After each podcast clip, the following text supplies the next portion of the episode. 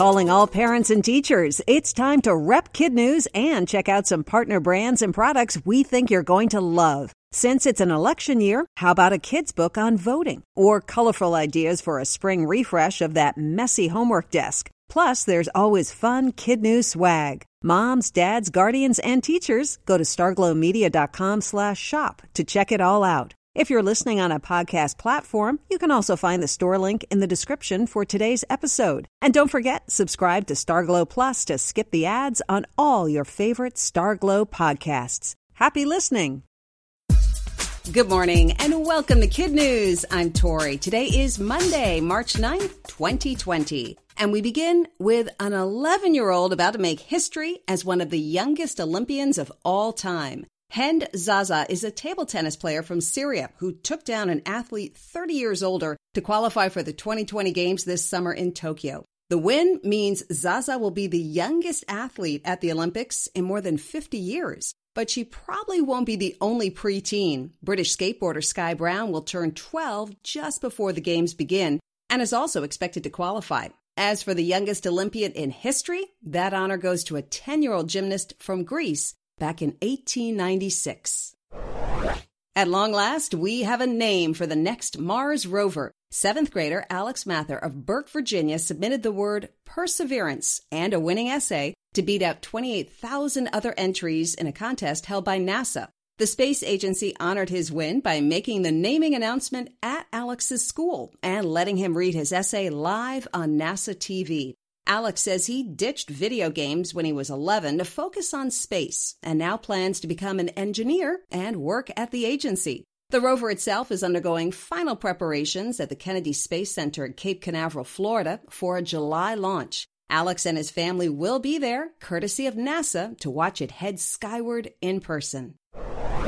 Tomorrow will be another big day in the race for the Democratic presidential nomination. Voters in 6 states, including delegate-rich Michigan, head to the polls to cast ballots. They won't have as many choices this time. In the past 10 days, Amy Klobuchar, Pete Buttigieg, and Mike Bloomberg all dropped out of the race and endorsed former Vice President Joe Biden. Elizabeth Warren also suspended her campaign, but hasn't said yet who she'll support. Right now, Mr. Biden has the momentum over and a few more delegates than Vermont Senator Bernie Sanders following Super Tuesday wins in 10 states. Hawaiian Representative Tulsi Gabbard has yet to suspend her campaign, even though she hasn't won a state.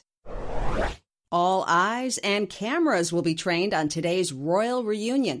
For the first time in months, the senior members of Britain's monarchy will all be together in one place. The occasion? The annual Commonwealth Day service at Westminster Abbey in London. Harry and his wife Meghan will join Queen Elizabeth and the rest of the royals, including Prince William and Kate, for the festivities. For Harry and Meghan, it's a farewell tour of sorts. They're carrying out a series of final engagements before returning to Canada to become financially independent and live outside the glare of public life. Yes, they will spare a square. So says an Australian family that made a hilarious mistake while ordering toilet paper online. Instead of putting 48 rolls of TP in their cart, they requested 48 pallets, enough to last them 12 full years. Video shows their garage stacked to the ceiling with boxes, which they've since arranged in the shape of, what else, a toilet paper throne. Their timing couldn't have been better. Stores all over the world are reporting a shortage of the bathroom essential as shoppers stock up. This family says they'll keep a few big boxes of their loo loot, give some to friends, and donate the rest. That's it for Kid News. Now our Kid News quiz. The youngest Olympian in the past 50 years is how old and plays what sport?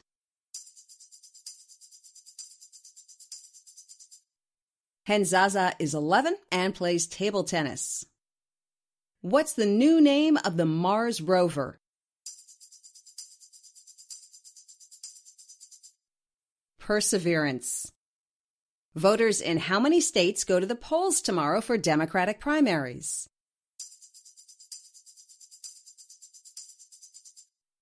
6. How much toilet paper did an Australian family order by accident? 48 pallets, or enough to last 12 years. And one for the road. Sometimes it takes longer than we'd like, and this time it even took a billboard, multiple social media campaigns, and 5 years of searching. But the good news is, Merrick the dog finally has a forever home. He was passed over at a Kansas City shelter time and time again. In fact, workers there say no animal had been there longer. That is, until Merrick's perfect match walked in. New owner Jordan says, "Once I saw him, I knew he had to be mine." What a nice reminder to make your next pet a rescue.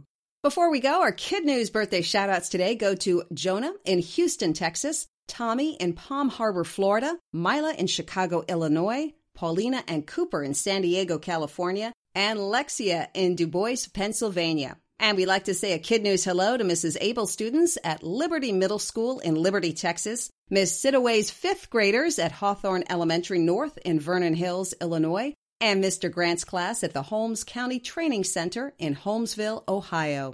Thanks for listening, everyone. Parents and teachers, please remember to support your favorite daily podcast with a tax-deductible donation on our website, www.kidnews.org. We'll see you back here for more Kid News tomorrow morning.